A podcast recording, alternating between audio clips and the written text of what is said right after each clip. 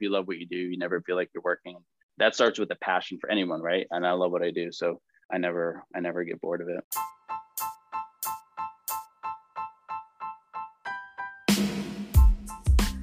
Hey everyone, and welcome to Sports RD Snippets. I'm Liz Waluka, a registered dietitian and board certified specialist in sports dietetics. Every Wednesday, I'll be bringing you a sports dietitian guest that will share advice, insight, and rewards of the profession, snippets of their own career path to becoming a sports RD. Hey everyone, welcome back to Sports RD Snippets. I'm super excited to have Jordan Mazur today on the podcast.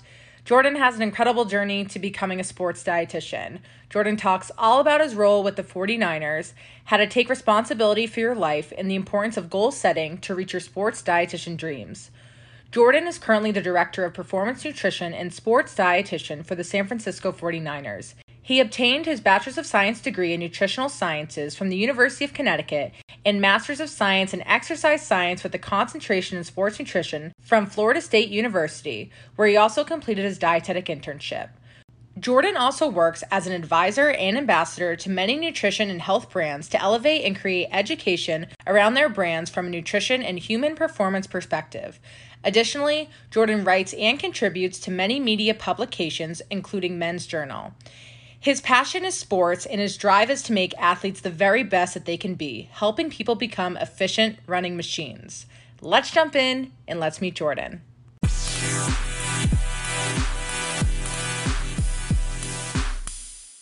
Hey, Jordan, welcome to the podcast. Hey, Liz, thanks for having me. I'm uh, I've been following along for a while actually, and uh, you have a rock star lineup of people, so I'm honored to to be included in this and, and to chat more with you. Well, thank you. I'm excited to have you. Jordan and I were just on, um, a, I feel like I just was with you. We were just on um, a plant-based, plant-based panel through UConn because Jordan went to UConn in undergrad. And um, yeah, we talked to all the alumni about plant-based forward, not diet lifestyle. it was interesting though. A lot of people are genuinely interested in it. And there's, it's just like an emerging trend, especially like um, for common individuals like non-athletes but also in our athletic population not that they're like wanting to adopt it and they're like plant-based or vegan athletes because i have i don't have that many but they're curious about it and we talked about it like social media documentaries and all that like triggered that and really like made it explode over the last year so um, it is interesting. Um, and I think we had a good talk. I think it was it was really cool to be a part of that. Yeah, I was laughing. One of the panelists was like, "Follow Liz on Instagram. She has great plant-based recipes." And I was like, "Oh God!" And everyone started following my like my personal Instagram, and like I haven't posted since August, and I don't post plant-based meals at all. She meant fueling huskies, but I was just like laughing because I was like, "Oh God, these people are in for like I don't." I didn't even yeah. mention mine, but people started following me from that too. But mine's like mine's kind of like a hybrid. Like no, I do a little bit of both, anything, but it's not like it would have been you that should have been highlighted. so I, I, have 20 new friends. Yeah. So now you definitely have to start posting plant-based meals because oh, they're God. expecting it. The pressure's on. But yeah, let's jump in. Can you take us through your career path up until this point, where you started and where you are today? Yeah. So um, like you mentioned, I went to UConn. So I grew up in Connecticut. So I'm a Connecticut native. Uh, I was born and raised there and decided I wanted to stay and ended up doing my undergrad at UConn, uh, which is great. As you know, it's where you are now. Storrs, Connecticut is uh, Wait, in the middle of nowhere a little bit. What town? I grew up in Su- Suffield, Connecticut, which is northern north of Hartford. So it's about 40 minutes from UConn. So it really wasn't too far from me. And when I was coming out of high school, I knew I was an athlete and I use that term loosely, but I was athletic and I played sports growing up. And so like working out, eating healthy, like that was all kind of part of my lifestyle up to that point. And then, you know, when you're 18, you're graduating high school, you're kind of forced to figure out like what you want to do with the rest of your life at that point. Like, what do you want to study and go to college for? And so I started to think about just like what I was interested in. And it was like sports, nutrition, eating. I like cooking too. So like I was like, okay, nutrition sounds cool. And I was I was always kind of that kid that asked why. So like I was like always curious. I was really science minded anyways, but I was always curious like if you eat a hamburger or you eat your food, like we eat all the time, but then we just run, but we don't think about it, right? We digest and our body just goes. But I wanted to like know why. Like when I eat that hamburger, how does it actually get converted and like make me run? So I wanted to dive in. Sports nutrition really wasn't even like a thought, though. I didn't know that I could do it at that time. Uh, being a registered dietitian, I started learning about the process, and I said, okay. So I went to UConn. They had a great nutritional sciences program there. Um, so I started getting the foundation of science and doing all my prereq prereq classes and um, science, chemistry, biochem, anatomy, and physiology, which I love. Anatomy and physiology is probably my favorite. It's just like learning about the human body. And then um, it wasn't until my junior year with Nancy Rodriguez. So they, there wasn't a director of sports nutrition like you when I was there. And I graduated in 2012 from UConn. And so Nancy Rodriguez was handling a lot of like the consulting with, um, and but she's a professor too. So she's done, she does a lot of research and great stuff over there. And uh, she actually, I took her sports nutrition class elective, which triggered my my thought that I could do this. Like I could concentrate, I could be a sports dietitian. Like combine the best of both worlds, like athletics and sports, which I love, and nutrition. So I was like, cool. Like she really triggered that, and she was help. She was helpful in, in helping me guide in that too, being kind of one of the early mentors of like, all right, well, what does this field look like? I didn't, I didn't know what it was like to kind of work with teams and, and what that role looked like. Um, so I graduated. I didn't realized at the time like the whole process i didn't have a great advisor on like the rd process like the internship process and like how you actually had to be what you had to do to become an rd so when i finished i i also was on the crew team in at UConn so i was like an athlete and i had a part-time job too and i was working uh, you know school full-time so i didn't have a ton of time for like extracurriculars or like to build my resume outside of just like my coursework um, and then by the time senior year came, I realized how competitive dietetic internships were because um, I didn't do a coordinated program to get it done at the same time. And so I decided, all right, I'm going to take a year off, um, get some more experience, real world experience. And so I worked in a couple clinical jobs as like a nutrition assistant at Manchester Memorial Hospital, which is like a small uh, adult care hospital there, and then uh, Connecticut Children's Medical Center, so I worked in like their, uh, I was a nutrition assistant there. My uh, my mom was actually, she's a PICU nurse. She's been a PICU nurse at Connecticut Children's for her whole career since they opened actually. So it's kind of cool to work there part time. I was making like formulas for the NICU and I was in the formula room and doing like special diets and talking about allergies. But it was cool to get both sides. But through that experience, I realized clinical nutrition wasn't for me. It, I, you know, I think there's a, a ton of importance to. It. I think you have to get a foundation for in the clinical world, but I was like, I this isn't. I don't want to be in a hospital. This is not what was passionate for me. So I started to explore programs, and I came across. Um, I needed to do a dietetic internship. I wanted to get my master's degree. I didn't want to double up in another nutrition degree, so I found the exercise or the, the master's program down at Florida State, which is a combined master's dietetic internship, master's in exercise science with a concentration in sports nutrition. So I went down there to Tallahassee uh, had a great time, uh, learned a ton. I, I highly recommend to anyone to go get a master's degree in nutrition or some type of complementary um, degree to your nutrition degree. Um, because I think I really dove more into the nutrition science and advanced nutrition and metabolism and vitamins and minerals and all of that in grad school that I didn't get in undergrad. Um, and then obviously I learned a ton of my dietetic internship. I traveled all over Florida at, in different hospitals and, and, and um, public um, public health, food service. Um, I did a diabetes camp um, with kids out there with type 1 diabetes. Like it's crazy. It was started, you know, like those kids are born that way. And so you have kids that are eight years old measuring, pricking them, measuring their insulin and calculating how many units of uh, insulin or blood sugar and then calculating how many units of insulin, right, at eight years old. So, um, and then I did my sports nutrition experience uh, rotation down there with at Exos in Pensacola and Gulf Breeze. Um, and that really kind of solidified like this is what I want to be doing. I want to. I, I learned a lot through that. I was there for the combine, so basically four months from January to April time, where kids and college guys were there prepping for the combine.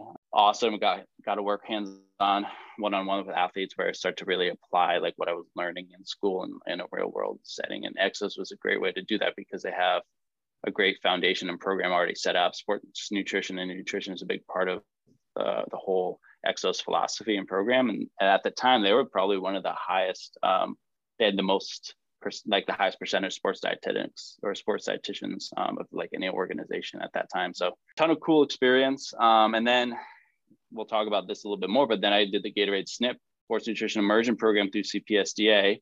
After that, I was when I was finishing up grad school, I was applying to that.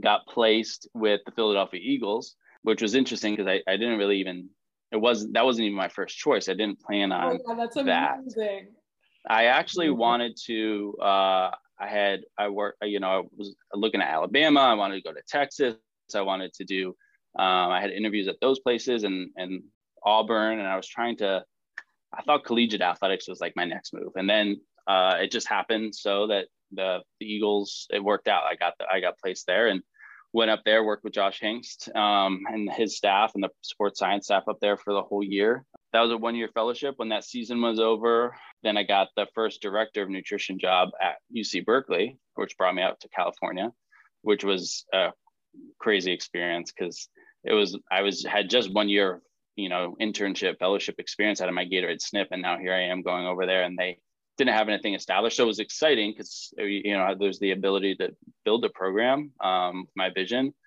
But at that point, I didn't have a ton of experience, but I was like eager and, and willing to like learn and, and and figure it out. But there's a lot, as you know, in college athletics and NCAA and you know administration. There's a lot involved in that that I wasn't prepared for at the time, but um, embraced it all, learned as much as I could, um, grew a lot from that. Um, and then just under a year there, I got a call from the 49ers to to come down and interview. Uh, they were hiring their first full time dietitian. So this was 2015 for the no 2016. Yeah, 2016. Um, and they still hadn't had a full time dietitian. They were they were doing either consultant or there was a, another strength coach that was kind of handling nutrition. So it was an opportunity I couldn't pass up. And uh, so I've been here for four years now. We were rebuild to the Super Bowl last year, and uh, now I'm going into my fifth season. So that's the uh, the short but long answer of, of where I uh, got to where I am now. That's amazing. I think it's so funny because, like, I guess I would have thought you put the Eagles first only because you ended up in a pro football position. But is that kind of crazy how that all panned out? Like, could you not have imagined being with the Eagles and then moving on to this role, or have you ever thought I'm a full I'm a full believer in like everything happens for a reason. It sounds really cliche, but like I, I took opportunities as they came. I didn't apply because the way the SNP worked at that time, it was only like the second or third, uh, I think it was like the third class to do it. And you basically rank, you do a ranking of like who you're interested in. And then the the host sites would rank the right. candidates. And then you would kind of do interviews and match up based on mutual interest and, and whatever but so my my information was out there, and I think um, Josh Hingst, who who was a dietitian and head strength coach up there, had seen the resume and um, reached out, and I added it to my list, and I was like, of course, I'd love to at least chat and have an interview with them, and uh, we just clicked, and it sounded like it was the perfect fit, and and and uh, the rest is history. Wow. So from your SNP experience, was there any like lessons that you learned working with the Eagles that have that has helped you in your role today with the 49ers? Yeah, absolutely. So it's crazy, like you said, how things work because it wasn't. I didn't plan it. I didn't initially think that's where I was going to end up or initially originally wanted. I thought college was going to be where I started, but you know, I went in there. So Josh Hingst was the head strength coach and RD. He started with as an RD and Nebraska, kind of transitioned over to uh, sports nutrition. I mean, uh, strength and conditioning, Jacksonville, and then we got up, got up uh, with the Philadelphia Eagles up there.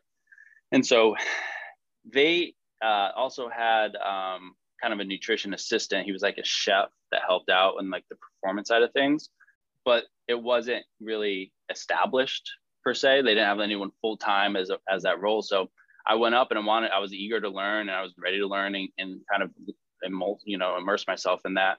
But I kind of hit the ground running. Um, Josh was was was so focused and and leading the strength and conditioning world, and he really wanted someone and uh, to come up and kind of lead and, and run the, the nutrition and help out with that part. And so, you know, not a ton of direction. Uh, so I kind of was thrown into the fire a little bit. And so at the time, I think in any role, right, you kind of go in with expectations and it's not always that way. So you kind of have to adjust and adapt and learn on the fly. And so that's what I did. And so, you know, he was great when I had questions and I needed to bounce ideas off of him. But the other, the other plus was like he let me do my thing and, and let me do and run my you know how things should have been run and what needed to be done and let me do that. And so there were obviously times of frustration and growth and confusion and but i embraced it all and, and took it as it came. And, and josh was great to support that. And and it was really they were running a sports science uh, sports performance program up there that was a little bit more advanced for that time. So Shaun Huls was the director of sports science over there um, of high performance. And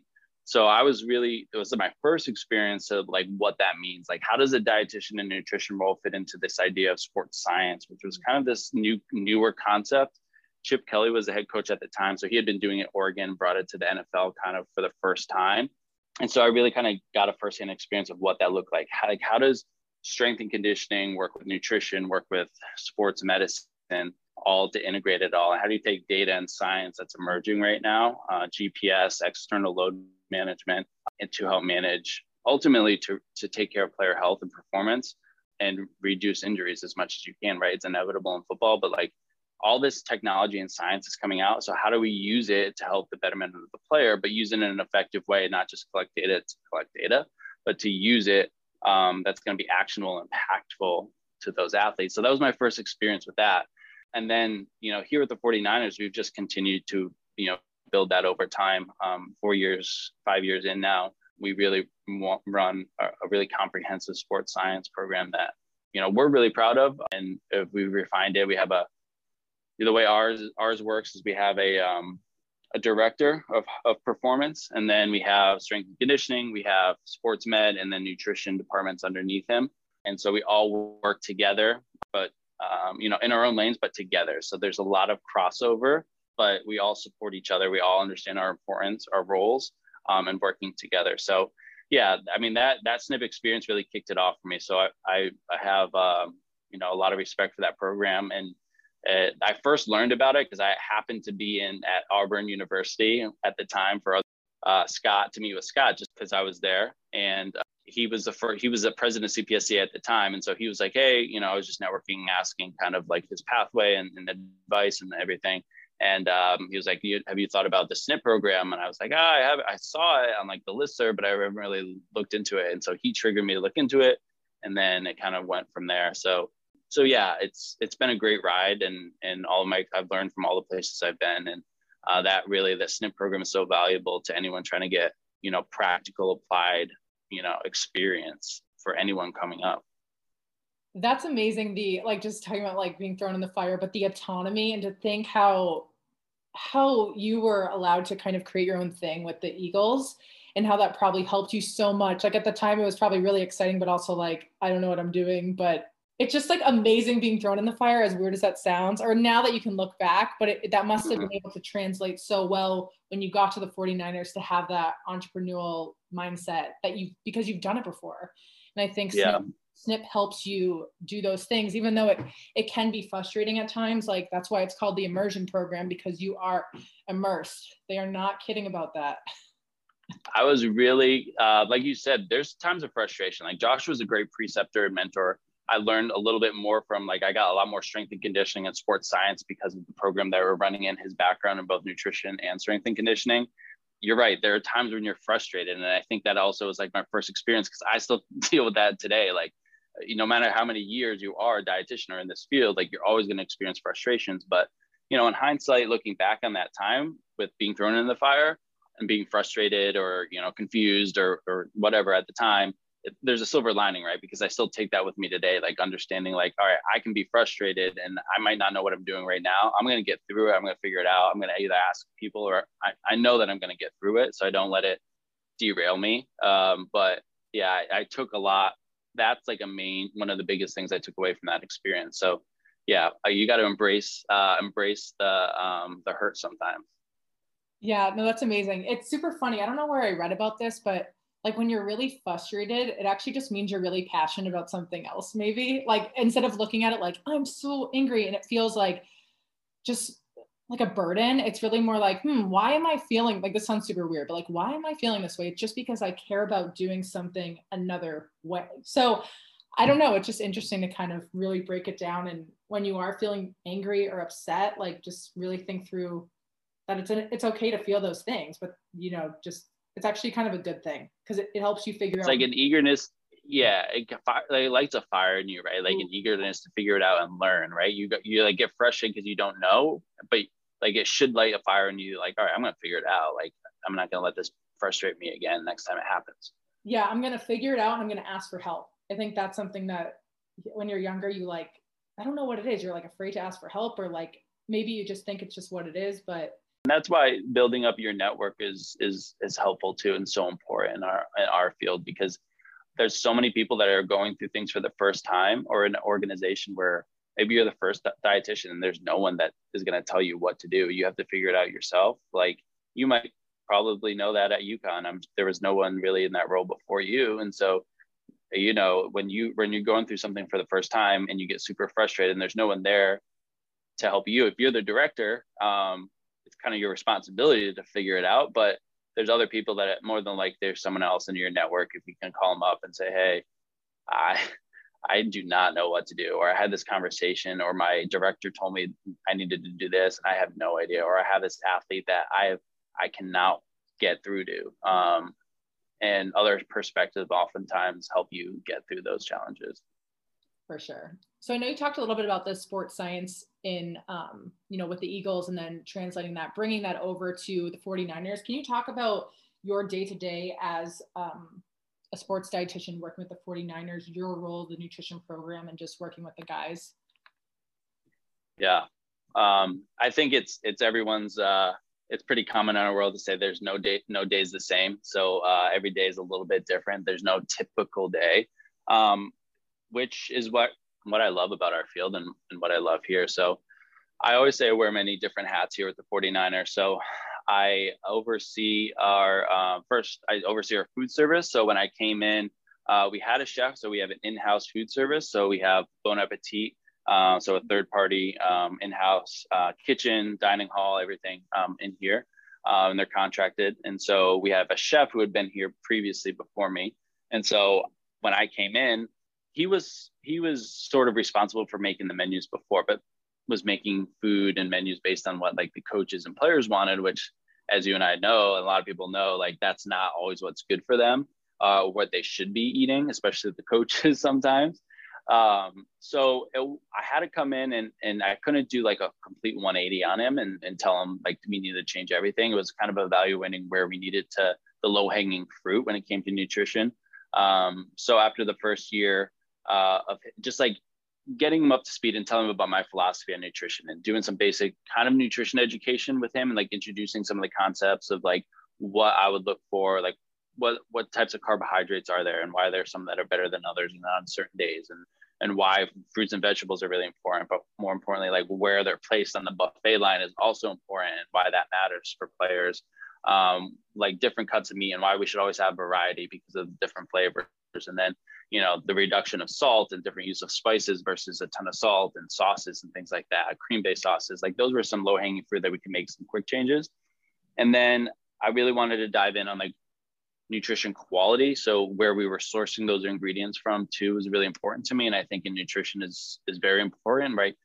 Where are you getting the chicken from? Like it's a grilled chicken breast um, is different than like a free range, organic, air chilled chicken versus, you know, a cheaper chicken breast that's in a chlorine bath and that's how it's cooled. So it's like I needed to go through and we did an audit audit of like mostly the proteins and um, the produce and where those were coming from. And in California, we're really lucky because everything grows in California pretty much all year round. So everything is, is local and fresh. So we try to go as local and organic and as fresh as possible. Um, and so, yeah, again, being in California, we were able to source most of our ingredients within um, a hundred mile radius of our facility, which is awesome. And there's some exceptions to that. Um, there's a funny story. I one time walked in the back of the kitchen and they were thawing shrimp and I don't know, you know this, but shrimp are one of the more contaminated foods that we consume, right? And so uh, they're bottom feeders, and a lot of times they're just not not high quality. Um, so I looked at the box and it said farm raised shrimp from Indonesia, and I said, I said, my chef, I was like, look. First of all, like we know that shrimp are not one of the cleanest protein sources, but why are we shipping in shrimp from Indonesia where we don't necessarily know where they're coming from. Um, so that's just an example. So then now we found uh, like uh, free or like um, wild caught shrimp from the Gulf of Mexico, right? That's an example where it's a little bit further out, but there's no shrimp in the San Francisco Bay. So we're going to get them from Gulf of Mexico where they are. Um, but that matters to me. And, and now like the, the um, it matters for the flavor of the food, but it also matters um, to the players, right? Are we getting the maximum nutrients from that? And so that was a big project um, from the food service side. And then I work with him closely on ordering all supplements, all, you know, uh, you know, electrolytes and uh, probiotics and different things that we also provide. Um, we make all custom shakes. Pre-COVID, they were all custom based on what the guys needed and their flavors. So everyone would get their own shake based on what they needed uh, for post-workout. Um, so I work closely with him and the kitchen staff on all of that.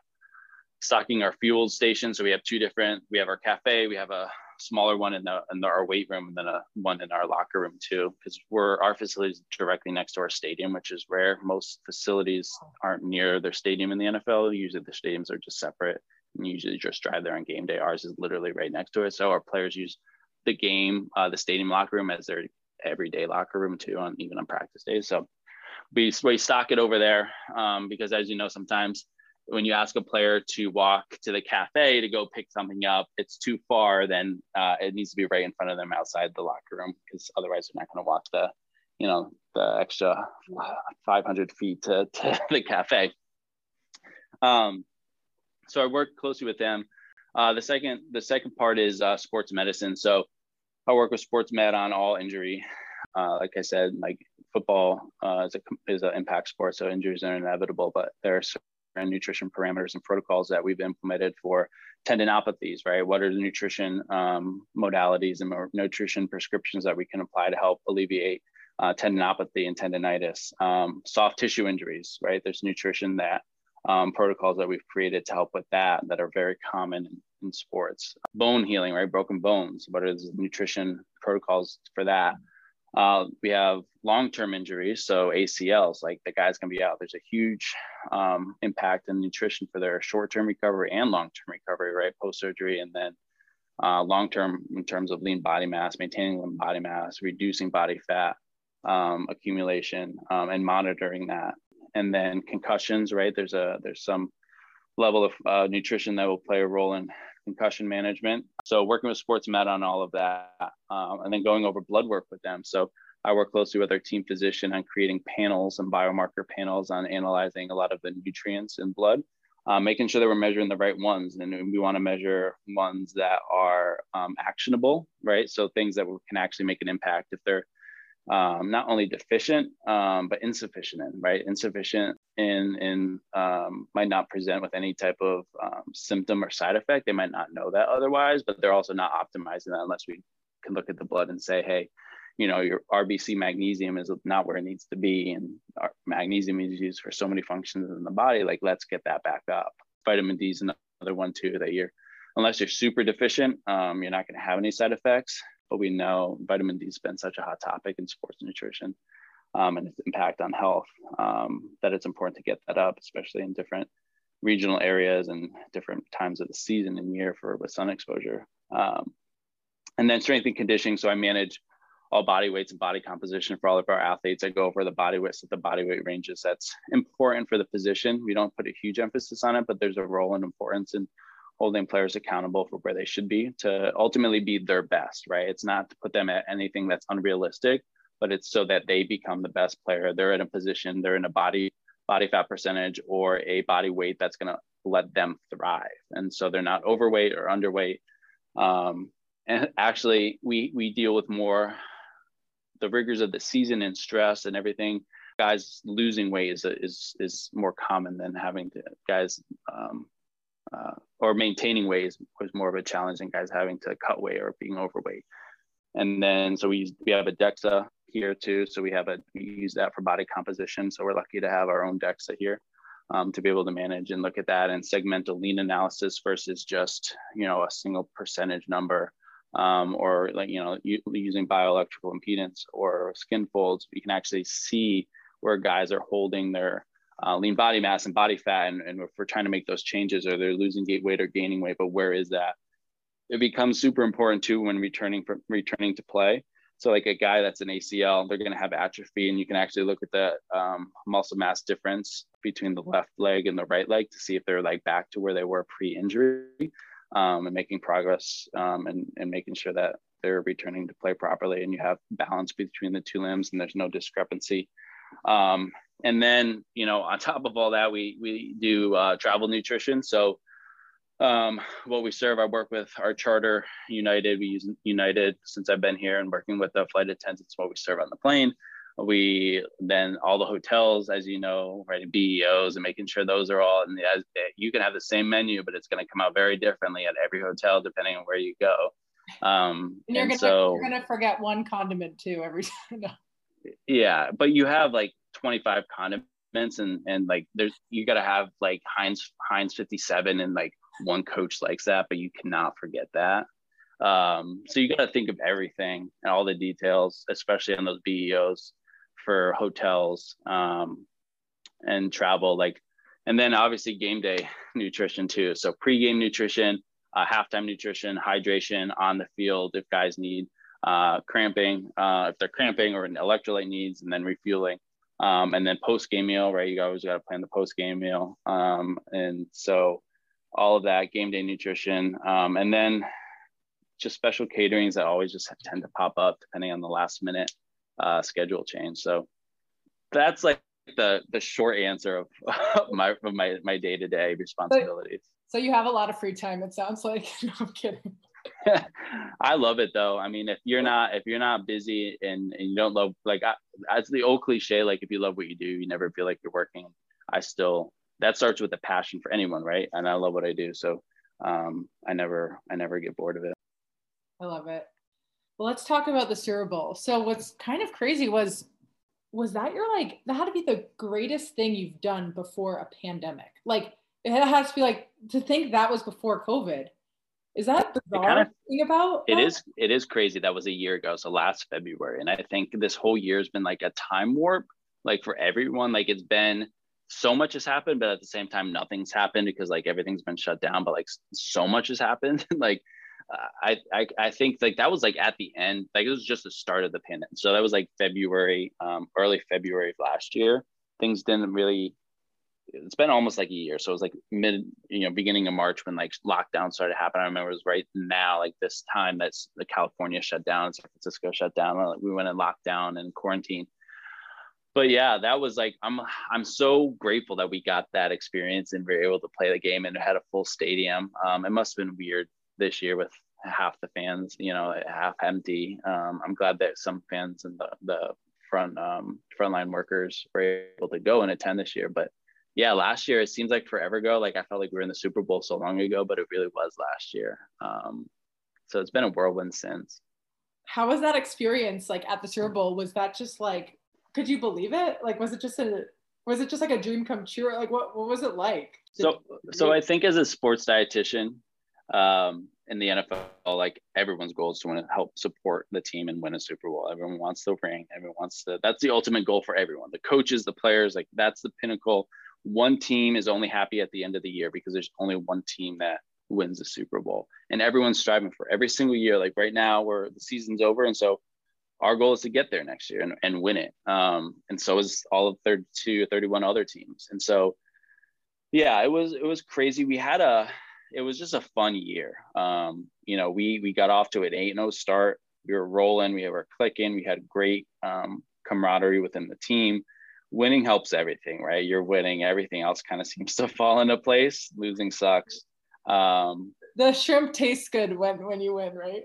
yeah, exactly. The food is good. There's nothing wrong with the menu. Like you could serve salads, and everyone's like, "Yeah, like I'll do anything you tell me to do." Like winning definitely helps everything. And so we were on a roll, we were having fun, we were we were doing really well, and we realized we had a special team. Like we had a good group of players um, that were bonded together, um, and that's a big part of it too. And then we were staying healthy, which is a big part. And everyone was, you know, your best uh, ability is your availability, and having your best players on the field is key. And so we were rolling, and we got to the the the best part, but even before we got to the Super Bowl, our last game against Seattle was probably a little bit more memorable or just as memorable because we went up to Seattle, who's our, our biggest rival. Those games are always intense. And so went up to Seattle, and whoever won that game was going to win the division and then win the number one overall seed, which was huge in, in the NFL because you get a first round bye. So you get more rest after the long season, after the wild card round so huge game and we went up there um, we were uh, 12 and 3 and one game left and we so the end of the game, fourth quarter, they were driving. Seattle was down on the goal line with uh, they had like it was uh first and ten in the red zone, right? And first and goal, um, they had four opportunities. Um, it was just a crazy end of the game, and then we literally tackled them um, and ended the game on the half, like the one inch yard line before they got in and won the and won the game that way. And that's how we won the division and kind of like sprung us into the playoffs. And then we rolled. We hit. We beat the Vikings, and then we beat the Packers in the championship round. And then you kind of get a chance to breathe because you have two weeks from the championship game to get to the Super Bowl. And so our Super Bowl was in Miami uh, that year. And so the first week is really the time that you get you stay at home and it's where your game planning happens. Because once you get to Miami there's a lot of distractions. You got to do media. There's a lot going on. And it's just kind of a whirlwind. You're not you're not in your home. You're not like in your comfort zone and what you're used to. So you do your game plan and get a good week of practice it's a huge send off, right? It's a big event, a lot of fun to get down there for the Super Bowl. Um, you practice, you try to keep a normal week as much as you can, but you're in a hotel for a week. You got a lot of events, you got media, different requirements um, the NFL says you have to do. Everyone's got family down, right? Everyone's family and friends are coming down to the Super Bowl. So there's a lot of distractions, but you got to stay focused. Um, we practice at the University of Miami, so each team gets a practice site. So we practice at the U um, and so there's some logistic challenges with nutrition. Obviously, being at a hotel for a week, we had to do the menus, make try to keep things normalized for the guys being up to that game as much as what they're used to. Um, and then we had to, you know, make sure we got post workout and um, post practice nutrition, everything set up over there. Um, use their weight room too. So um, it's a little bit of a, a challenge. There's a lot going on that week leading up to it, and then you get to the game, and you know I uh, the players, the coaches, that's everything they've been working for. They've worked super hard all year. Everyone's worked really hard to get to that point. And there's like there was a moment I'll always just remember standing on the sideline for the um, the national anthem. That's just like it's quiet and like everything is it's the energy like you feel it versus like because everyone's quiet for that.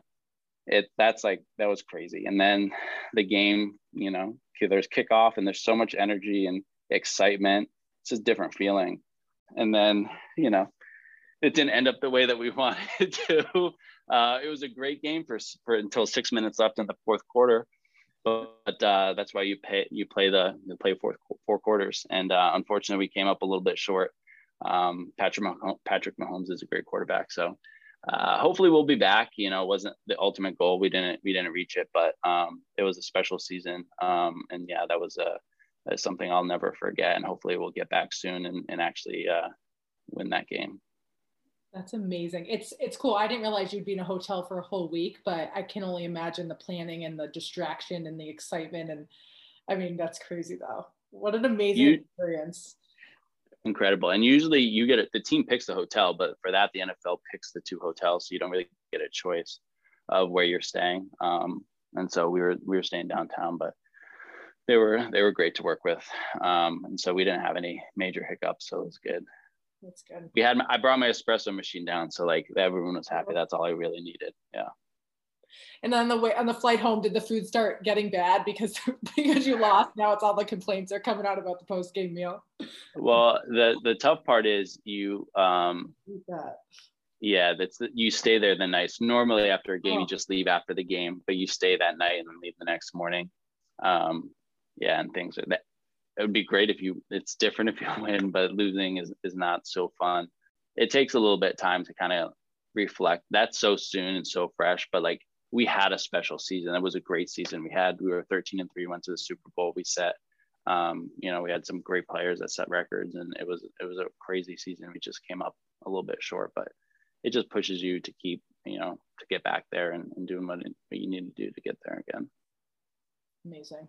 All right. What is the best piece of advice you've received in your career up until this point? Uh, so that's a little multi-fold, but um, I think work hard, stay humble, and listen more than you speak. I think that those are really powerful things to kind of I've always carried with me. Um, you you have to have a passion for what you do, Um, so to me, that came naturally. I didn't really have to force it. I, I started, like I said, when I was in high school, I knew what I wanted to do and pursued my interests, and it ultimately came to a career that I love, um, and I still have a passion for. But that didn't mean that it didn't take a lot of work. So you have to be willing to work hard. Nothing gets handed to you um, in any field, but especially our field. You got to be able to work hard and and network and and honestly be the best that you can be in your position. Every dietitian, if you want to be successful, and this is for young dietitians, right? Strive to be the best dietitian, sports dietitian ever, right? You want to be the best and whatever it takes, learn the most, stay up to date on everything. Uh, always be learning um, and keep setting goals because if we're not setting goals, then how are we ever going to accomplish anything? So, setting short term goals has always helped me. Having long term goals is key. But then, what are the short term goals that you can chip away to get to ultimately where you want to be? Um, because like if I wanted to be in the NFL as a director of sports nutrition outside of right out of school after I passed my RD exam, that was my ultimate goal. But I knew I wasn't going to get there. So what were the small steps I could take to ultimately get there?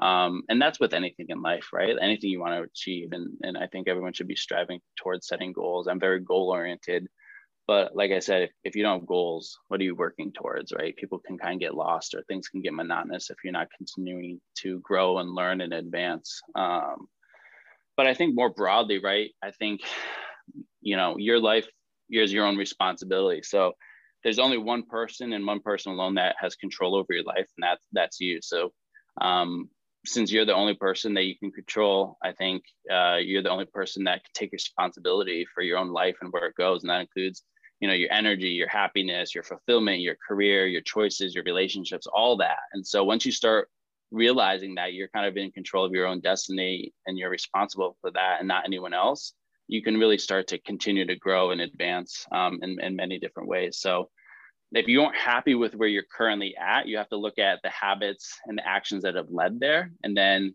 change those because those are some of the, like the things that I carry with me all the time and not just my career, but also my personal life that really translate into continual growth. So you never get in a rut. You never get into an area where you get bored um, and just try to be a lifelong learner. Um, so you're always just getting better. That's amazing. I love just like the energy and like taking responsibility. It's so true. Like you are you're responsible for you know you, you wake up you choose how you want to spend your day. You choose how you want to spend your time where your energy is. And you're there's going to be times where like you don't agree with what's going on or you're angry or but there's no better like power than shifting your energy towards some somewhere where it's worth your time and that yeah. that's been something i've learned like i don't know if it's been because of like covid or just like if you can shift your energy you will thrive like you will be so happy and i think when you're younger it's much harder because you you don't have as much, much experience yet so everything's kind of yeah. you but if you can shift your energy you're going to be more productive you're going to provide more value in your work and you're ultimately going to get to that goal that you originally set. You just there's a, it's just a different way to get there. I think understanding like control what you can control. So being frustrated is is normal. Like we're gonna hit you're gonna hit roadblocks you're gonna hit frustrations you're gonna things aren't gonna go the way that you planned but you're gonna pivot adjust and adapt i think we've learned that more than ever during covid right? That's that that's like the the story of 2020 and covid but um realizing that like you're responsible for all that. No one's going to hand you everything. Like there are going to be there are going to be people there to help you along the way for sure. You need support.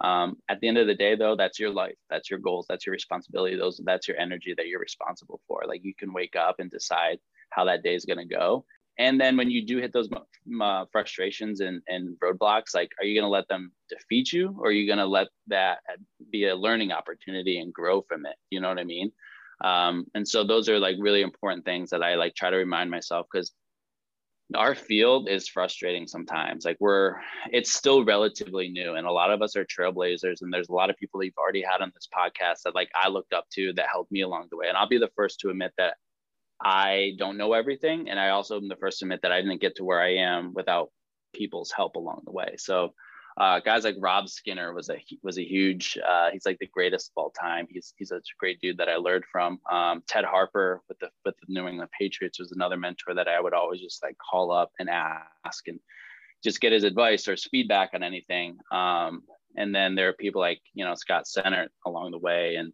Uh, and I remember having conversations with Jen Gibson and Kevin Lures, guys, people that were like in the role that I wanted to do, and I wanted to learn like their pathway because I think you and I talked about a little bit. Like everyone's pathway is different. Like there's not one pathway to get to where I was or where you are to be a sports dietitian. Like everyone's got their unique pathway. So I think one one thing I could, I guess, advice I could give to you know younger dietitians or students that you know always reach out or are listening here is is to network. Learn from those people that have positions or jobs that you want and don't reach out because you want them to get you a job or you want a job from them or you want something from them.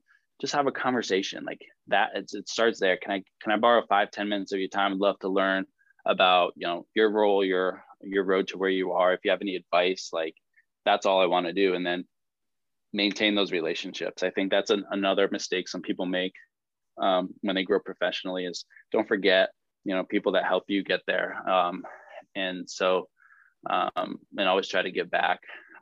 You and i talked about it. Um, i it, sometimes you got it's a time management thing too. And, and so i try to get back uh, as much as i can. Um, emails are tough sometimes. I try to stay on top of them as much as i can. But um, you know people reaching out all the time um, i always encourage them. And and if anyone like everyone wants to reach out to me now like and I don't respond the first time, send me like five emails. I'll eventually get back. It's not personal. I just my my inbox, and I I think a lot of dietitians can relate to that and understand that. That's amazing. Yeah, I like re. I think it. I don't know if it sounds obvious or it doesn't, but like if you're reaching out and and curious about someone's path, like likely they're going to be flattered. You know what I mean, and want to talk to you. So I think that's a really good point of like think of all the people you can reach out and be like, I would love to hear about your path they'd more than willing they would more than happy to get on a call with you and and talk about themselves. yeah.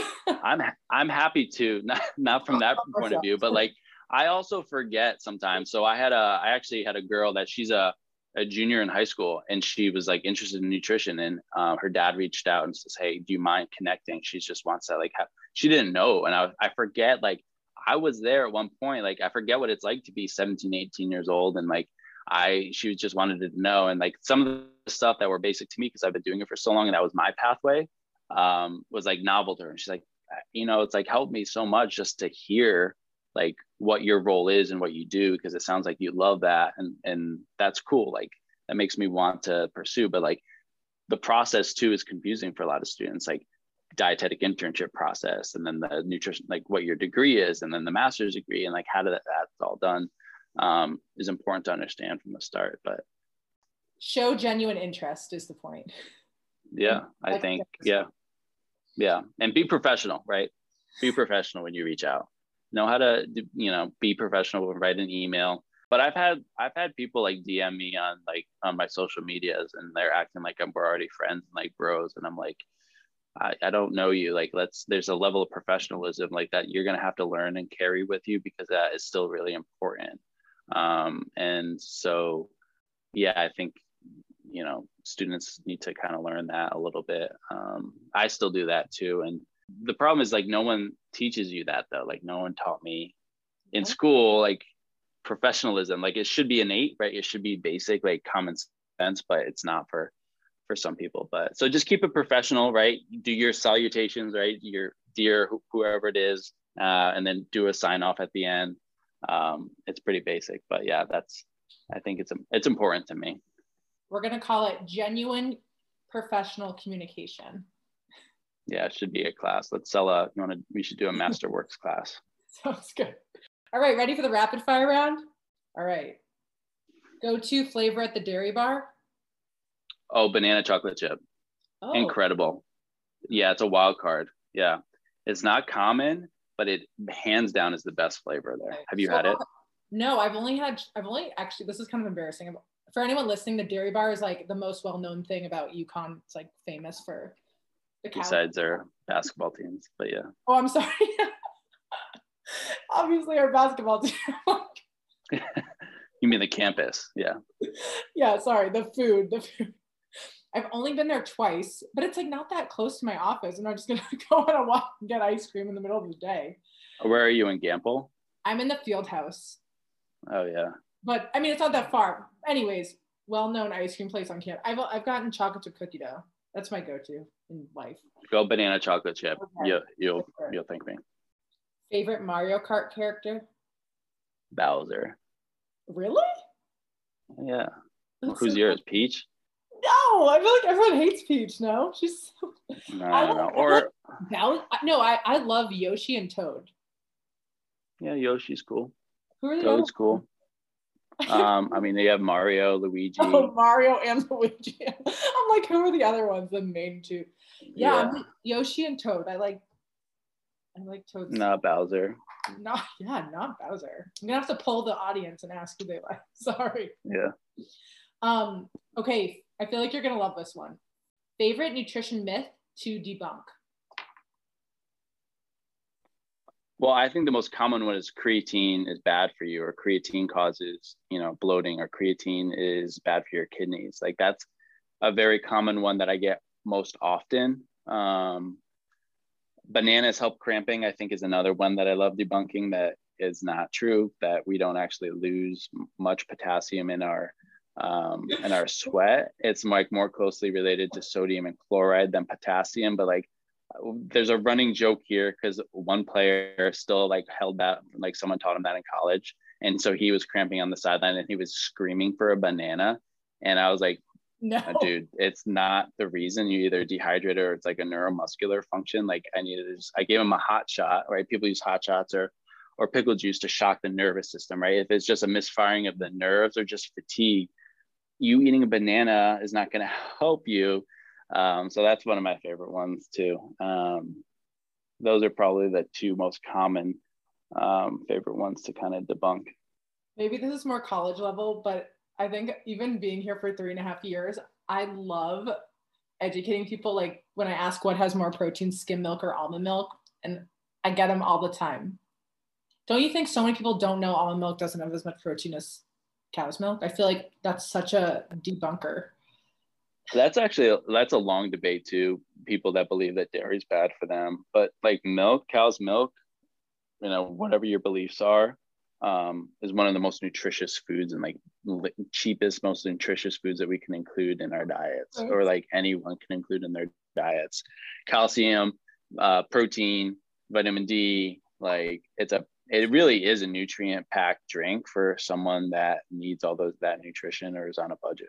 I'm laughing because I'm just thinking like I've never said this out loud, but like pro cow. yeah. All right. Last question. Are you ready? Okay. If you could tell your younger RD self one thing, what would you say? Don't give up. Learn the process, trust the process, know the RD internship process. That was one of the things I could wish I could have gone back and had prepared and got better mentorship on knowing like the dietetic internship process and how to become an RD ahead of time so I could have planned that. It's not like a last minute thing that you can just go and figure out with the applying for it and then the you know the requirements of 1200 practice hours and what that entailed. I wish I knew that more. Yeah, it's amazing. I, I totally agree. Like if you're a freshman in college, like learn learn it all now learn it now find mentors. And i think too like people think like mentors have to be like so much older than you. Like a mentor could be someone who's like a grade above you. Like it could be someone who, yeah, yeah. who's in the process. But yeah I, I think i think you've made a lot of great points today about you know how to shift your energy where to spend your time how to be passionate. I tell young um like my brother who was six years younger than me so he was going through the process later um and so when he was going to like school and stuff like that and I even have like friends now that have pivoted careers because they still didn't know what they fully wanted to do. And I'm a little, I'm 30 now, but like there are a lot of people that still aren't happy and they don't know. But I always say, like, start with what interests you, right? Like, what do you love doing? Like, what are your hobbies? What do you enjoy learning about? What do you enjoy reading about? What do you enjoy like watching TV about? Find out what your passions are, what your interests are, and then try to figure out if there's a career that can like incorporate that. Like there usually is right? There's people that like doing makeup and hair and there's a big role. You'd be you know you can be successful in that. There's um, people that like fixing things and like being like a mechanic and there's a role for that. And then um, you know you don't have to go to college. I think that you can be very successful as long as you're passionate and have an idea of what you want to be doing. Um, getting an education is important um, but it's it's finding that passion and loving what you do um, and following those interests and, and starting there if you really are starting to at a point where you're like i don't know what i want to do. I don't have no idea what i want to do. And, and it's okay if that changes and you pivot careers and have other interests because you've accomplished things and you want to do something different. Um, don't ever feel like your life's too short to be in in a rut or you know not figure that out. Like there's not enough time. You got to enjoy what you do and love what you do um, and, and maximize on that. You sound like the high school guidance counselor that we all wish we had. uh, I don't. Do you I'm if someone, I don't do want if someone in high school were to say follow your passion and see if there's a job behind that passion? Do you know how many more people would have found out what they wanted to do earlier in life? First, no. No one tells you in high school. I thought just being a teacher was like the only job. like you're just not well they usually it starts with like what your parents envision you to do or what other people think that you should be doing or what pays the most right? What jobs are high paying. Um, but you can create a successful business of you know if you love video games be an engineer learn that. Like if you like creating apps and being creative like technology is advancing so much. There's so many careers in that tech world. Um, learn that and it is important to kind of see where the trends are going but it doesn't mean that you can't if you're if you love doing hair and makeup like go make a salon and, and crush it and then open 10 more salons and then you know that's you can do whatever you want. I mean you're right i sound like a guidance counselor i sound very cliche but it's so no, true. it's inspiring i might become a hairdresser now. Well jordan thank you so much for your time today it was so much fun having you on Liz, thanks so much. I appreciate you having me. I appreciate the conversation, and, and uh, it was great to catch up with you. Go Huskies!